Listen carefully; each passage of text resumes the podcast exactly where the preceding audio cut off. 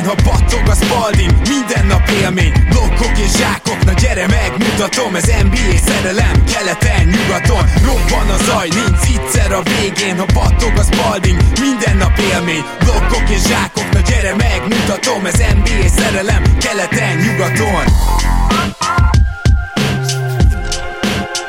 Éj! Szép jó napot kívánok mindenkinek! Ez itt a Rep City keleten-nyugaton podcast.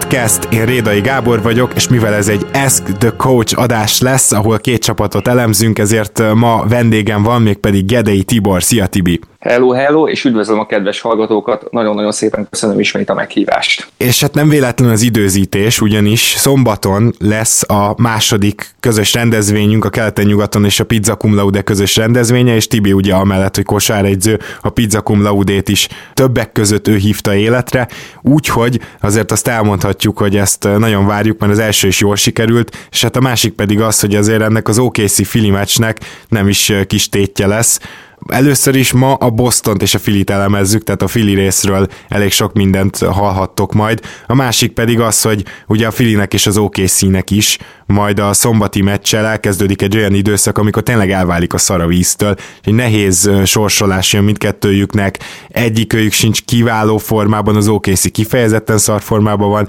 szóval nagyon fontos meccs lehet ez, és lehet, hogy eldönti azt, hogy ezt a következő időszakot melyik csapat hogy éli túl. Igen, én is nagyon-nagyon várom a mérkőzést. Kicsit a stílusok csatája is lesz ez, amit én külön nagyon-nagyon szeretek.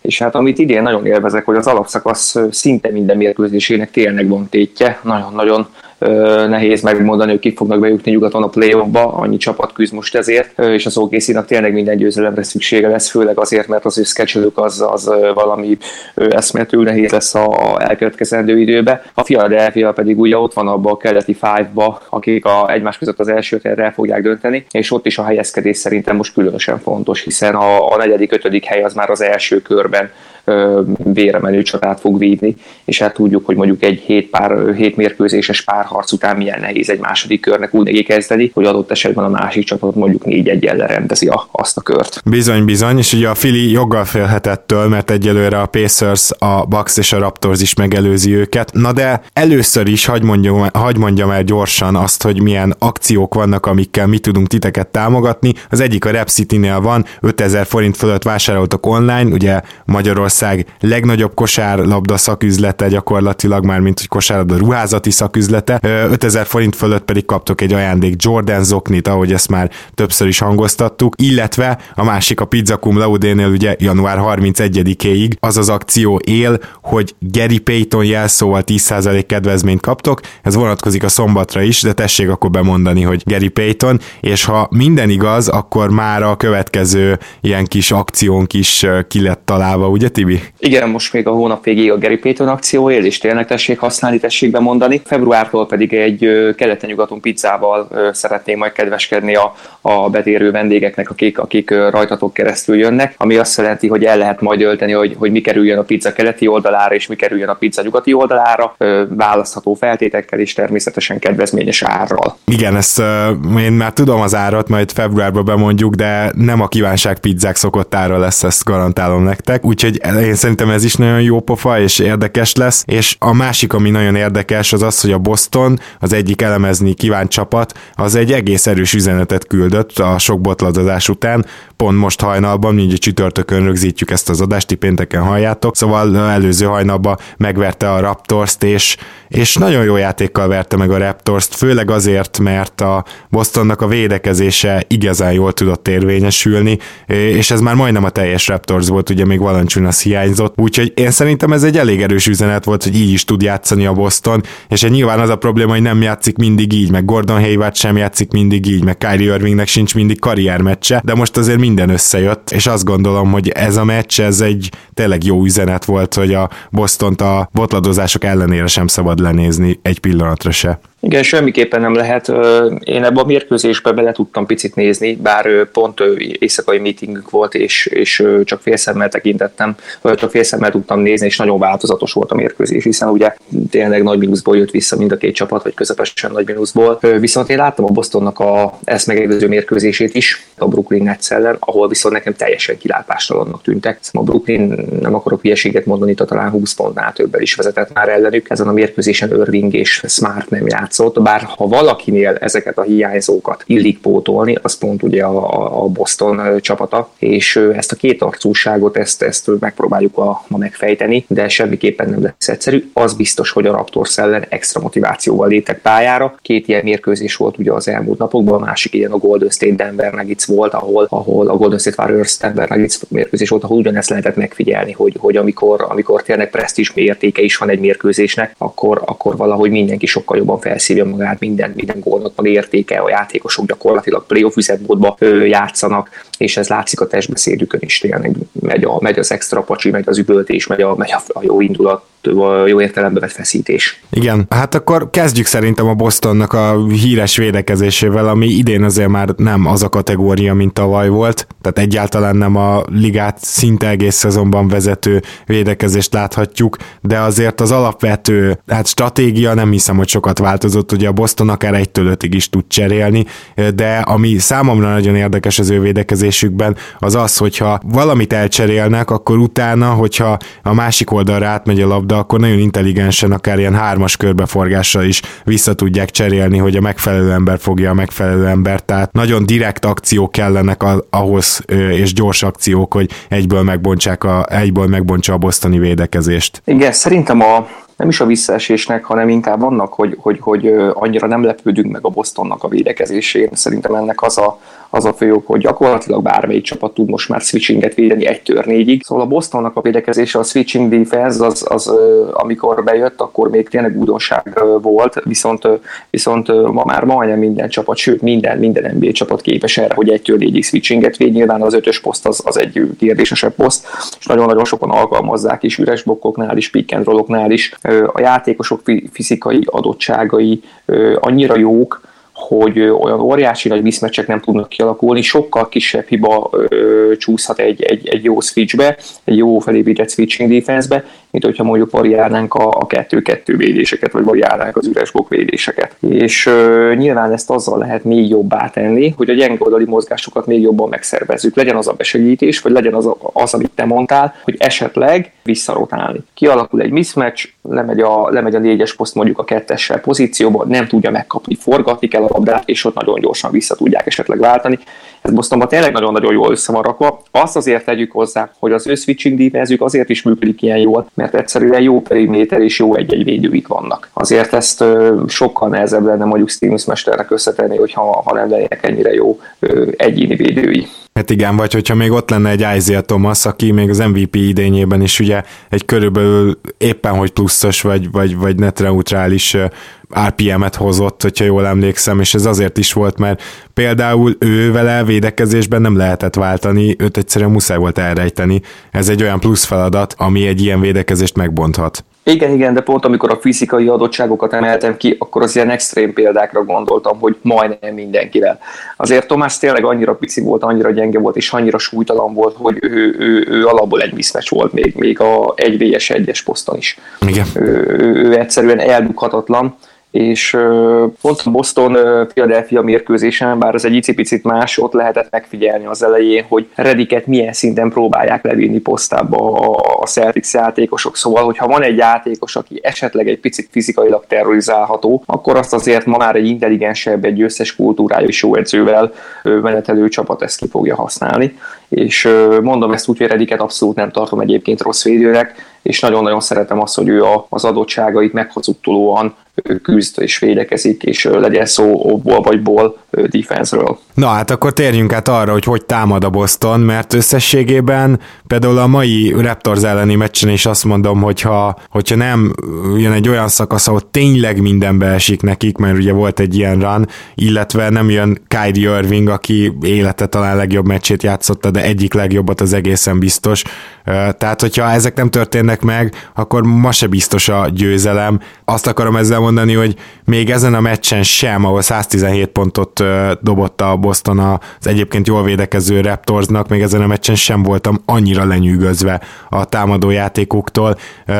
Ugye amiről korábban beszéltünk az az, hogy a Boston egyszerűen nem támadja a gyűrűt, és lehet, hogy éppen ezért is van az, hogy elég inkonzisztensek. Minden esetre az is biztos, hogy az elmúlt egy-másfél hónapban sokkal-sokkal jobban támadnak, és lehet, hogy ez tényleg azt kell, hogy Smart a kezdőbe kerüljön, ez furcsa kimondani.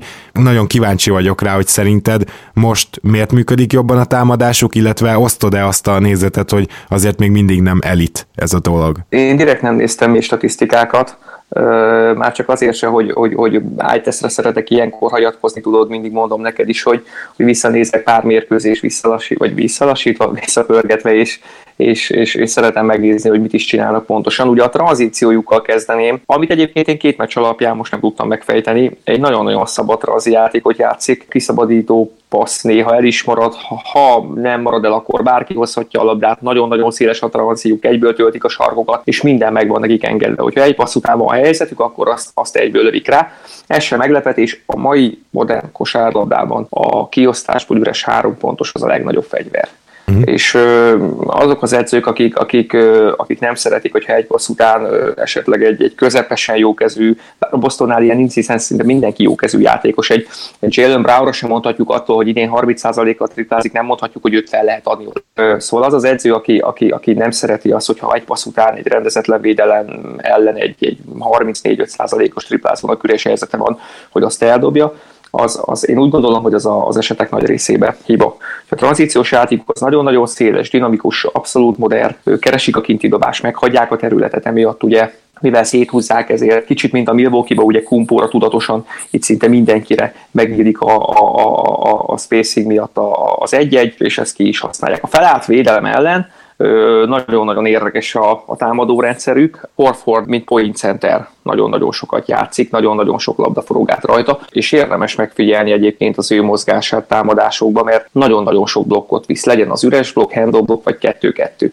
Van olyan, hogy egy támadáson belül van két üres blokkja, és a végén ő zárja le. Ez nagyon-nagyon sok energiát emészt fel. Uh-huh, tehát és, akkor tulajdonképpen, ahogy Horford mozog a támadásba és adja az elzárásokat, emellett még ugye szervező feladata is van, tehát így vagy úgy, de asszisztot akar adni, mert ugye van az a screen assist, amit úgy szoktak hívni, és azt állított, hogy ez egy elképesztően sok energiát felemésztő folyamat, mert nem csak azt csinálja, mint Margasol, hogy megáll a támadás elején mondjuk a, a körte tetején, vagy a tripla tetején. Igen, igen, igen, ez nagyon-nagyon sok energiát felemészt, és, és nem csak a mozgások miatt, hanem a folyamatos kontaktok és ütközések miatt is. Hogy azért támadásonként kétszer-háromszor leütközni úgy, hogy mellette intelligensnek kell lenned, ergo nem csak blokkot viszel, hanem irányítod is valamilyen szinten a támadó játékot, kreatívnak kell lenned, és meg kell találni labdával azokat a spotokat, amikből helyzetet tudsz teremteni az ellenfélnek. Én úgy gondolom, hogy nagyon kevesen lennének erre képesek a ligába, és Horford számai, bár idén egy icipicit visszaestek, ő azért egy nagyon-nagyon rutinos, és, és most már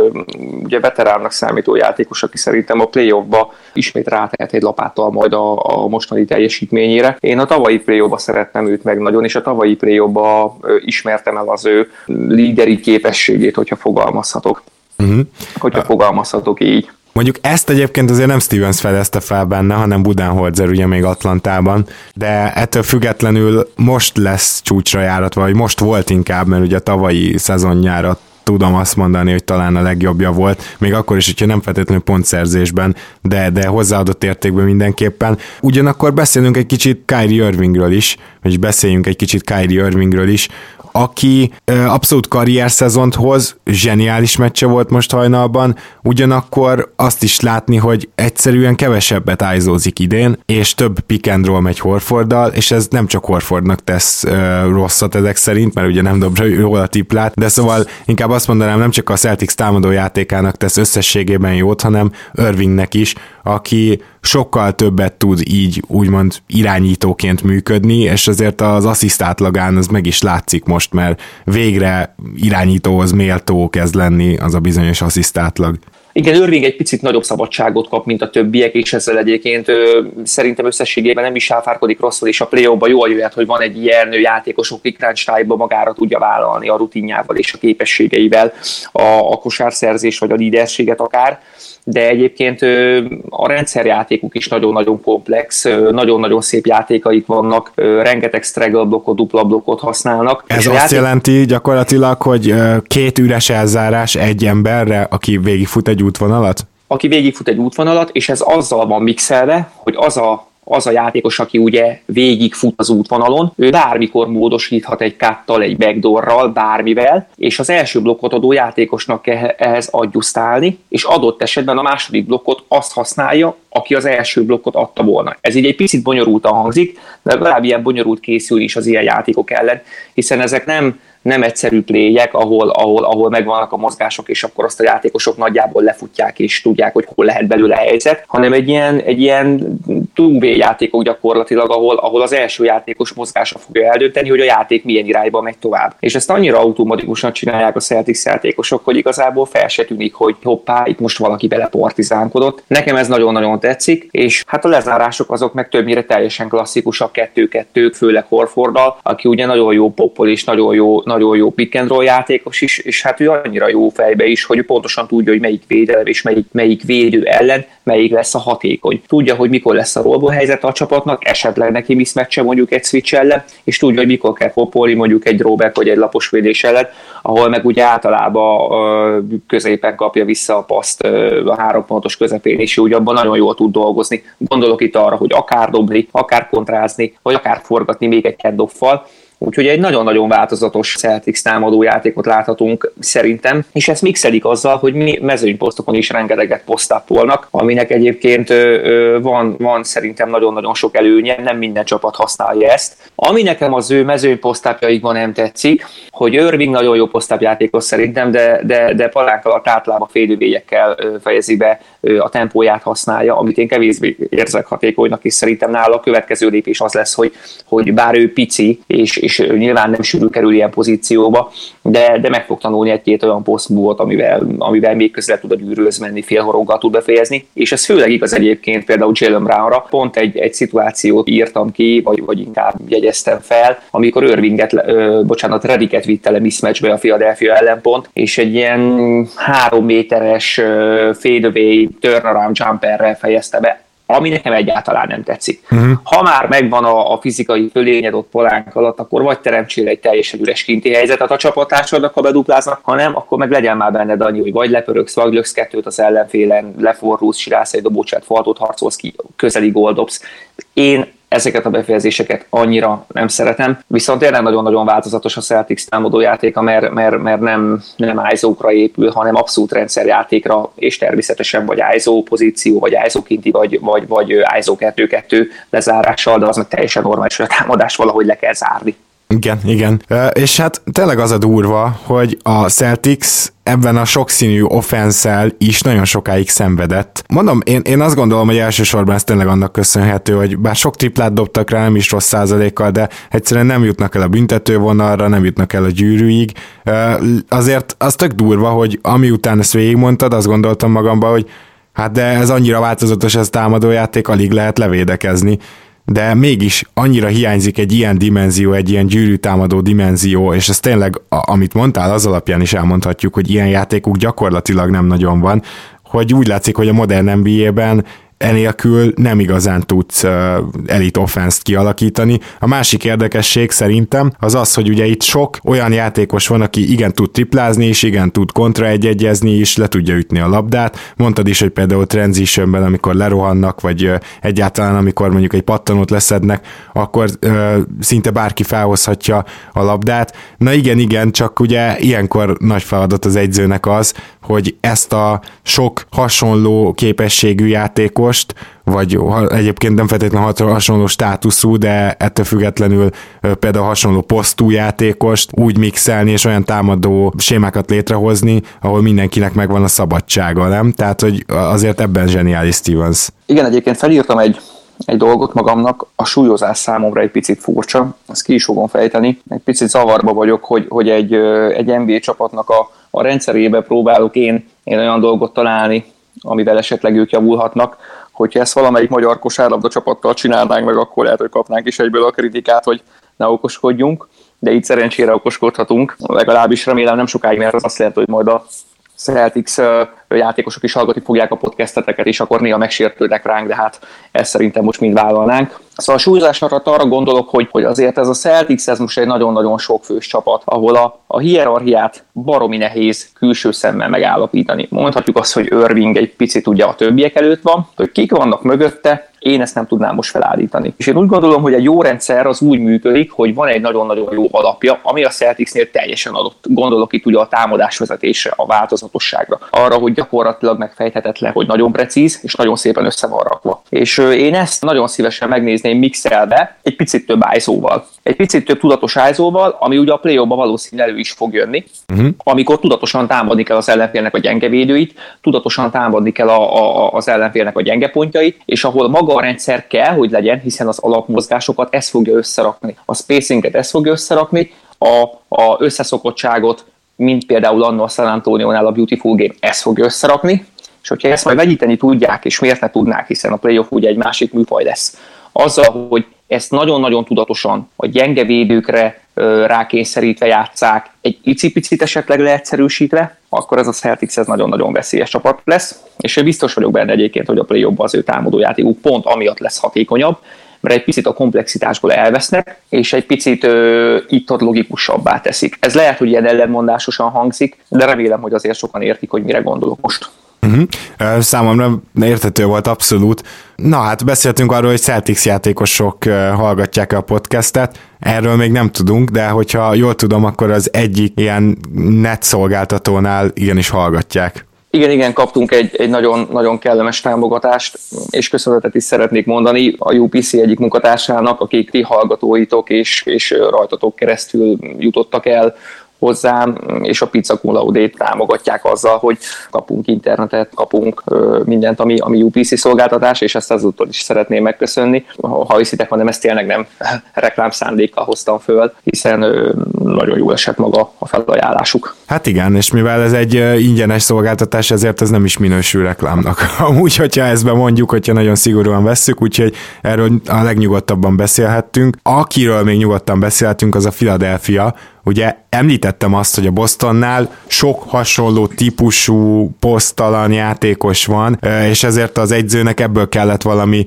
komplex, de változatos dolgot kihozni. A Philadelphia ilyen szempontból a szöges ellentéte a Bostonnak, hogyha belegondolunk, tehát itt az egyzői feladat az adott, van egy domináns centered, aki posztabban szerintem rég látott dominanciát hoz, tehát hogy konkrétan nagyon kevés olyan játékos van, akit megéri folyamatosan posztapoltatni, de Embiid ilyen. Van egy olyan irányítód, aki nem tud dobni, ezért abszolút köré kell szervezni a támadásokat a pályán van, és van egy Jimmy Butler, akinek szintén kéne a kezében a labda, annyira nem jó játékos, viszont, viszont nagyon kell ennek a csapatnak, és őt is valahogy be kell építeni, és vannak a kiegészítők, akik jó esetben bedobják a triplákat és védekeznek, az azért nem mindenkiről mondható el, de nagyjából így vannak kezelve. Tehát itt egyszerűen nincs variációs lehetőség, hanem az, az adott puzzle darabkákat kellene kirakni. Mennyire sikerül ez Brad Brownnak? Egy kérdéssel kezdeném ha választanod kéne mondjuk a, a potenciálisan play ba jutó csapatok közül egy csapatot, akinek a szerkezete és egy icipicit a támadás vezetése leginkább hasonlít a 90-es évek center központú top csapataihoz, akkor melyik csapatot mondanád? Hát igen, igen, igen, a Filit, igen. Nekem egyébként, mivel ugye én 82-ben születtem, és a 90-es évek NBA-én szocializálódtam, ott kezdtem szocializálódni, bár soha nem mondom azt, hogy régen minden jobb volt, mert szerintem a mai liga semmivel nem rosszabb, mint a régi, kicsit más természetesen, de ugyanolyan szerethető, de nekem mindig ez a 90-es évek kosárlabdája jut eszembe a filiről. Picit itt ott lassú, picit itt ott túlájzozzák palánk alatt, de összességében azért azt nem mondhatjuk, hogy nem hatékony, és egyébként a keret felépítése is nekem egy picit ehhez hasonlít és rengeteg szóismét használok, használok azt, hogy picit, azt nagyon-nagyon sokszor mondtam ki, de nem baj. Úgyhogy ö, én azt annyit írtam fel nekik a saját kis jegyzeteimbe címnek, hogy egyszerű támadásvezetés, mégis színes. Ezt írtam fel. Az ő felátvédelemben játékaik nagyon-nagyon sokszor vagy sima posztappal, ájzóval kezdődnek, vagy Redik helyzetbe hozásával próbálják kezdeni a pléjeket. Redik eszméletlen sokat fut. Tehát embertlen ezt az embert külön nézni egy mérkőzésen, hogy semmi más nem nézek, csak Rediket, és nem hiszem el, hogy honnan van ennek az embernek ennyi energiája ennyi idősen. És aztán rájövök a titokra, hát valószínű edz. Meg figyel az étkezésre, meg profi sportoló. Jó lenne, hogyha itthon is több lenne ebből, hiszen a fizikuma az nem extrém. Mert nem mondhatjuk rá, hogy ő egy extrém fizikumú srác, ő tényleg egy, egy vérprofi. Én nagyon-nagyon megkedveltem az utóbbi időben, és hihetetlenül tisztelem amiatt is, hogy, hogy ö, támadásba dupla blokkokon, handoffokat vesz át, próbál bontani, a futásaival spacinget és a futásaival területet tud csinálni a többieknek. Ez is megfigyelhető, hogy nagyon-nagyon sokszor az ő straggle blokkok utáni labda átvételét nem tudják normálisan lekövetni, annyira félnek a dobásától, emiatt a többieknek lesz egy pici területe, mert hogy a gyenge oldal a futásaira is kell, hogy figyeljen. Mhm. Eszméletlen egyébként Nekem ez nagyon-nagyon-nagyon tetszik, és tényleg minden helyzetből tud dobni. Nagyon-nagyon fontos része ő a Sixers támadó játékának, hiszen ha ő nem lenne, akkor egy kicsit az egész átmenne egy ilyen, egy ilyen multi ahol, ahol ugye többnyire Embidet találnák meg, klasszikus értelemben, 90-es években center poszton tényleg foghatatlan. David Robbins ült nekem egy picit az eszembe róla, szembefordul a gyűrűvel, sarkazgat, ha kell betempózza, ha kell egy leütésből megveri a védőt, ha kell egy leütés lepörgésből megveri a védőt, ha kell faúdot harcol ki, a befutásokat, a kátokat, a megdórokat észreveszi, és ugye nála ez kiegészül azzal, hogy van egy, van egy nagyon egy viszonylag stabil triplája. Center, centerhez mérten kifejezetten jó triplája van, úgyhogy a Sixers támadó játéka ezzel a kettő dologgal szokott kezdődni. Vagy Rediket futtatják, Straggle megkapja a labdát, vagy egy handoff után kapja meg, nagyon-nagyon jól használják a handoffokat, eszméletlen jól használják, talán a ligában ők használják a legjobban, és ehhez azért párosul két olyan játékos, mint Embiid meg Simons, akik többnyire ezeket viszik, akik nem csak passzleválás vagy passzblokk, hanem akár, akár fake handoffok is lehetnek, ahol a, ahol a Redik mondjuk elfut előttük, nem kapja meg a labdát, hanem egyből lepörögnek és abból támadják a gyűrűt. Uh-huh. Simons például ebben zseniális. Hiszen e, ugye igen, neki... de, de, de, hogy ez azért is van igazából, mert most a minden, amit felsoroltál, gyakorlatilag nekem arra, arra mutat rá, hogy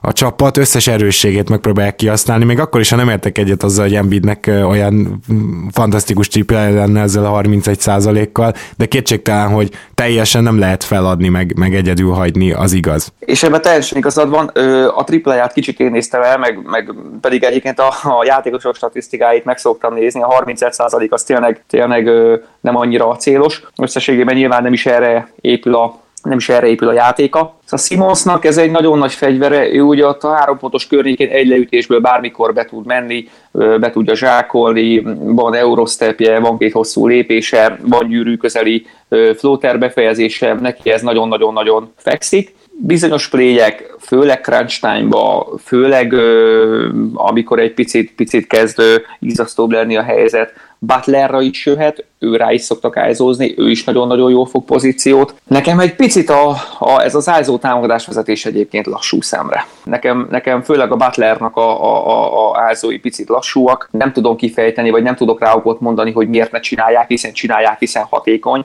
és tényleg nagyon-nagyon jól meg tudja az ellenfelét verni alapfele. Van egy nagyon jó egyleütés tempója, ugye van állóhelyes tempója is. Azt hiszem a Philadelphia-ban 40%-kal ö, triplázik, úgyhogy, úgyhogy abból is ö, egész jól agyusztál, bár ugye nincs olyan nagy ö, volumenje. Három rádobott, ami mondjuk a mai NBA-be tényleg nem számít nagy volumennek egy ilyen típusú játékostól. Igen. Nagyon-nagyon nehéz náluk megfejteni, hogy ez az egész rendszer, ez miért nem miért nem működik még jobban. Mert egyébként Wilson Chandler sem dob idén rosszul, 39%-kal triplázik, ugye ő szokott még kezdeni. Egyénileg jó védők alkotják a csapatot. Hát igen, de azért, hogyha ránézel a padra, akkor rögtön megérted, mert itt nem a kezdő az, ami általában kiszokott kapni.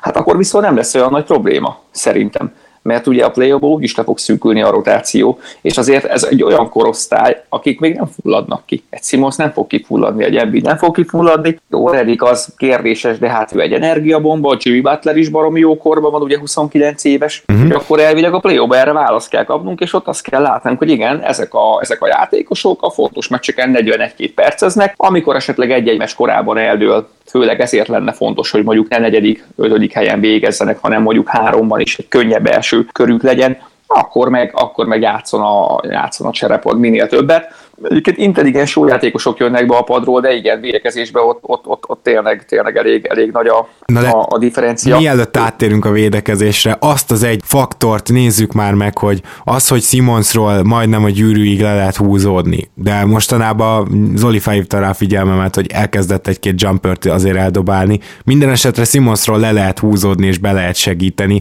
szóval ezt hogy próbálja kiszűrni támadásban a Fili, hogy, hogy ez ne legyen nekik hátrány? Hát ez szerintem ez kompenzálhatatlan, ha nagyon őszinték akarunk lenni, hogyha van egy mezőnyjátékosod, akit bármikor ott lehet hagyni, és arra kell figyelni, hogy, hogy, hogy backdoorokból, hogy belépésekből ne kapjon labdát, az egy nagyon nagy hátrány. Amire esetleg ilyenkor lehetne használni, az az, hogy üres blokkokat vigye, hiszen az üres blokkokra kötelező a másik, a, a, aki fogja annak fellépni, mert ha nem lép fel, akkor a csapatását fogja ugye helyzetbe hozni, adott esetben mondjuk Rediket. Ugye ezt úgy kell elképzelni, behúzódnak Simonsról, amikor nincsen nála labda, ha ő viszi az üres blokkot, és nem lép fel vele a saját védője, akkor a Rediknek a védője el fog akadni Simonsba, és Redik dobni fog egy, egy, egy, egy üres dobást.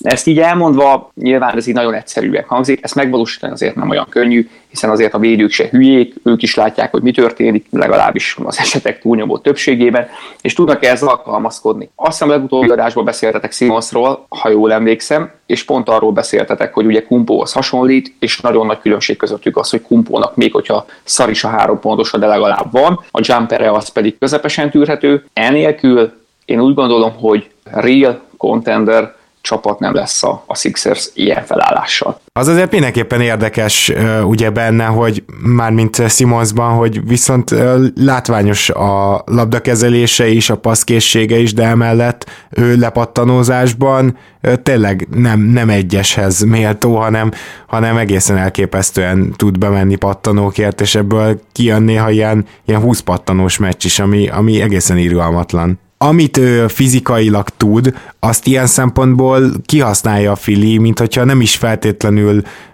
játszana mindig minden pillanatban egyest, ilyen érzése van az embernek, ugye főleg az ilyen 20 pattanós meccseknél, tehát Westbrooknál értjük, hogy miért szed le 10 lepattanót átlagban, mert, mert gyakorlatilag azt szeretné a Thunder, hogy az összes tranzíció úgy kezdődjön, hogy Westbrooknál van a labda, és akkor ő fusson. Tehát ezt, ezt értjük, és ezek a védőlepattanók innen jönnek, de Simons ugye nem, mivel nem dob kintről, ezért gyakran van benne palánk alatt, és ha már ott van, akkor például támadó pattanózni is megy. Igen, ö, hát a klasszikus irányító közelébe sincs az ő játéka, szerintem ebbe megegyezhetünk. Ez ebbe merül ki, hogy amikor nincsen gyors tranzíció, nincs gyors átmenet, hanem kapnak egy gólt, és esetleg picit belassul a mérkőzés, akkor ő feltötyög a labdával, ő hozza föl. Nagyjából ebbe kimerül a, na, nagyon sokszor az ő az ő irányítói szerepe, főleg amióta van Jimmy Butler, viszont nagyon-nagyon sokat megy a palánk alá, 2 méter 6 centivel, ő azért nagyon sok mindenkinek mismatch, és azért a gyűrűnek háttal ő egész jól dolgozik, hiszen, hiszen bár jumpere nincsen, de a félhorgai, a gyűrű közeli befejezései azért nagyon-nagyon jók, és ez nagyon szépen használja is a, a Philadelphia, és a playmakingje is ott jön ki nagyon-nagyon sokszor, hogy ezekből a spotokból, amikor ő posztába kap labdát, ha nem duplázák, megoldja, ha duplázák, akkor meg hát nagyon-nagyon jó curve van, és, és nagyon-nagyon jól tud passzolni, technikailag is ugye ki tudja ezeket a passzokat vitelezni, úgyhogy őt point forwardként használják nagyon-nagyon sokszor, mint mondjuk a 90-es években Anthony mason Néha ő jut eszembe róla, bár teljesen más játékos, nem hasonlít a játékuk se. Nem tudom, hogy nekem néha miért Mézön jön fel, pedig Mézönnek még volt egy, egy középtávoli tempója is, de nála láttam ezt nagyon sokszor, hogy, hogy posztában nagyon szépen megtalálja a passzokat, nagyon szépen le tudja osztogatni, intelligensen megoldja, kihasználja a fizikai előnyeit. Tehát ugye Simons ugye annyira hosszú kezű és annyira atletikus, hogy, hogy igen, az, hogy ő ott lent kap labdát, esetleg kisebb védőkkel, vagy ha nem is kap labdát, hanem csak lent idézőjelbe ólálkodik, el tud szedni egy-két támadó lepattanó, tudja a támadást segíteni a jelenlétével a gyűrű alatt is Említetted azt, hogy, hogy viszont ez olyan probléma, hogy Simon nem tud dobni, és hogy lesegíthetnek róla, hogy lehet, hogy emiatt nem lesz igazi contender a Fili, de én, én meg pont úgy gondolom, hogy lehet, hogy ennek ellenére is az lehetne, hogyha, hogyha a védekezésben kihoznák magukból a max potenciált.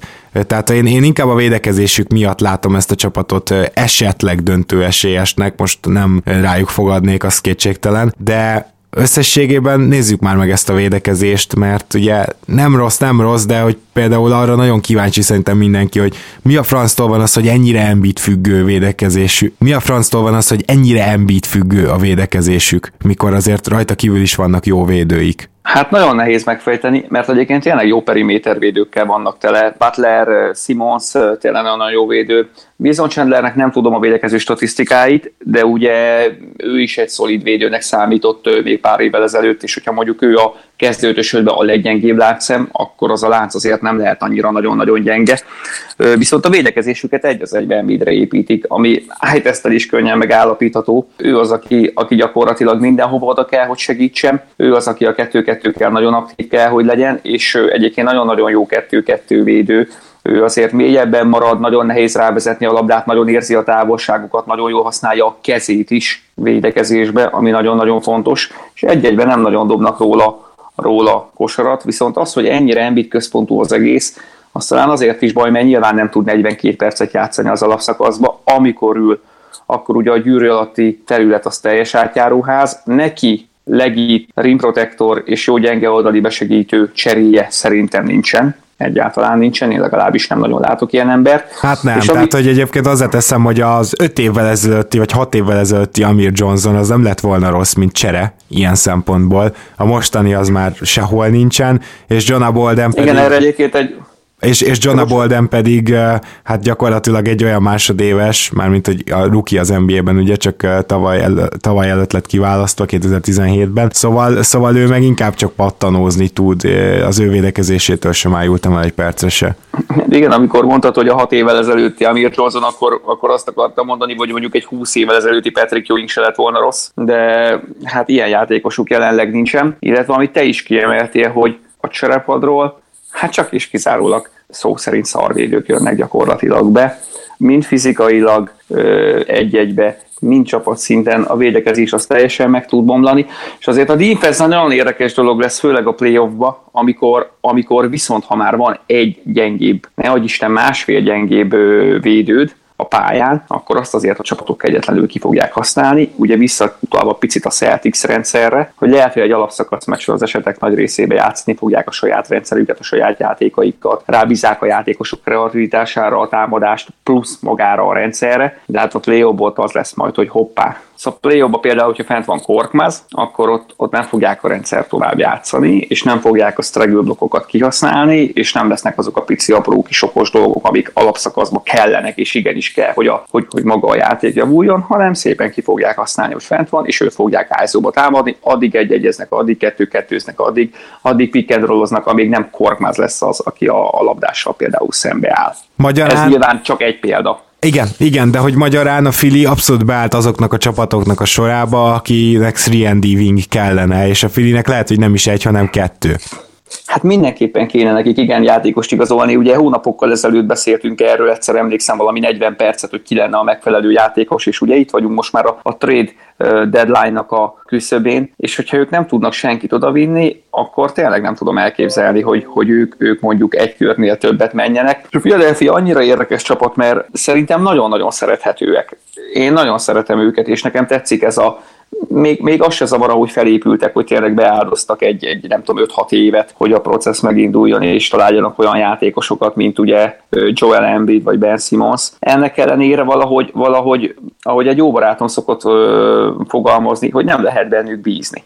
Uh-huh. Hogy Philadelphia meccset nézek, és nem látom azt, a, azt, azt az átütő erőt, amit mondjuk egy Raptors meccsen mindig érzek. Mindig, minden pillanat. Akkor is, amikor gyenge a Raptors, amikor kikap, mégis, mégis úgy állok fel, hogy hú basszus, hát ezek jók lesznek. És a Filinél valahogy én ezt, ezt nem, ezt valahogy nem, nem tudom, nekem kevésbé, kevésbé jön át. Nézzük meg azt, hogy az OKC ellen egyébként mire mehetnek, mert hogyha belegondolsz, akkor az OKC sem a legmodernebb kosárlabdát játsza. Mind a két csapat tud néha 130 pontot dobni, de benne van az is, hogy itt most egy ilyen nagyon low scoring, kevés pontos szenvedős meccset látunk, és a védekezés szerelmesei lesznek azok, akik igazán élvezhetik ezt?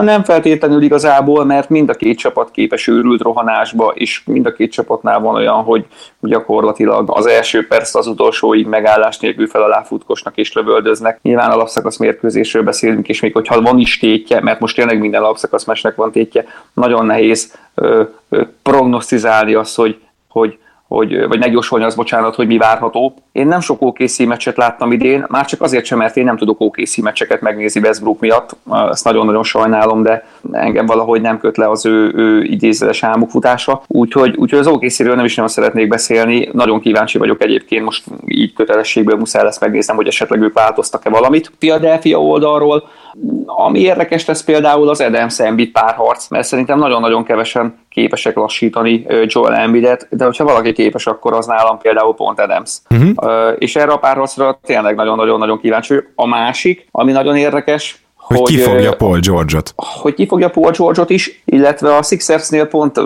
talán ide vág, nagyon-nagyon sokszor kezdik úgy, hogy az ellenfél legjobb játékosát az elején nem Jimmy Butler fogja, crunch time meg igen. Igen, és igen, az igen. Tehát simán e... lehet, hogy mondjuk Wilson Chandler kezd majd Paul George-on, és amikor, Abszolút. igen, am- amikor majd ez szorosabb lesz, akkor megy rá Jimmy Butler. Meg egyébként azt is hozzátenném, hogy Simons szerintem kifejezetten jó opció Westbrookra. Simons szerintem kifejezetten jó opció mindenkire. Egyébként. Ah, jó, igen, Ö, Már igen. bocsánat. És ez volt a, vagy ez lett volna a következő, igen, amit mondani akartam, hogy erre a párharcra meg aztán végképp védő oldalon, Philadelphia szempontjából védő oldalon vagyok kíváncsi, mert azért egy két méter 6 centis ennyi atle, ennyire atletikus és intelligensen, egy-egyben intelligensen védekező játékos ellen, azért nem sűrűn találkozik Westbrook. Azért nem ilyen típusú játékosok fogják, és hogy ezzel mit fog kezdeni, ha tippelnem kéne, mondjuk nagyon merészet, mert, mert nem tudom, pisztolyt tennének a fejemhez, akkor azt mondanám, hogy egy nagyon-nagyon-nagyon rossz százalékos, botrányosan szenvedő és frusztrált Westbrook csinálni fog egy tripla duplát, de mondjuk nyerni fog a Philadelphia.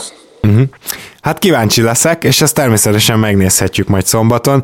Minden esetre azt hiszem végigértünk ezen a két csapaton, és hú, itt aztán volt mit elemezni mind a két oldalon, tehát hogy, hogy ennyire tartalmas adást talán még nem is csináltunk. Nyilván ez két tényleg bonyolultabb csapat volt ilyen szempontból. Minden esetre nagyon szépen köszönöm Tibi azt, hogy eljöttél, és hogy itt felkészültél ebből a két gárdából, aztán szombaton pedig majd közösen közvetítjük ezt a bizonyos OKC filit, ott még biztos, hogy egy rakat érdekességet hallhatunk tőled. Én is nagyon szépen köszönöm a meghívást, én nagyon élveztem a, a mai műsort, a Celtics részét is, és hát remélem, hogy nem okoskodtam túl az egészet, szombaton pedig nagyon-nagyon sok szeretettel várunk titeket. Én nagyon jól éreztem magam a, a legutóbbi alkalommal, szerintem egyébként várakozáson felüli volt a, a hangulati része. Én ugye eléggé izgulok, hogyha erről van szó, hogy hogy én vagyok a, a vendéglátó, úgymond, de, de tényleg nagyon-nagyon élveztem, és szerencsére bele tudtam lazulni. Így mikrofonon keresztül egy picit könnyebb, mint személyesen.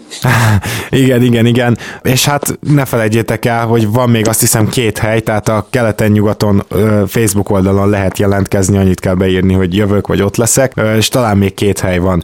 Úgyhogy, hogyha valaki még most úgy gondolja, hogy jönne, akkor az mindenképpen írja ezt fel, vagy írja oda. És hát azt is nagyon köszönjük nektek, hogy a Patreonon megint jöttek új támogatók, tényleg azért ti vagytok azok, akik miatt ilyen gyakran és ilyen szinten tudunk podcastelni, és ezt sosem felejtem el megemlíteni, csak nem akarom állandóan mondani, de ettől függetlenül hatalmas pacsi, és mindenkinek természetesen, aki hallgat minket, jövő héten valószínűleg hétfőn jelentkezünk legközelebb. Sziasztok! Sziasztok!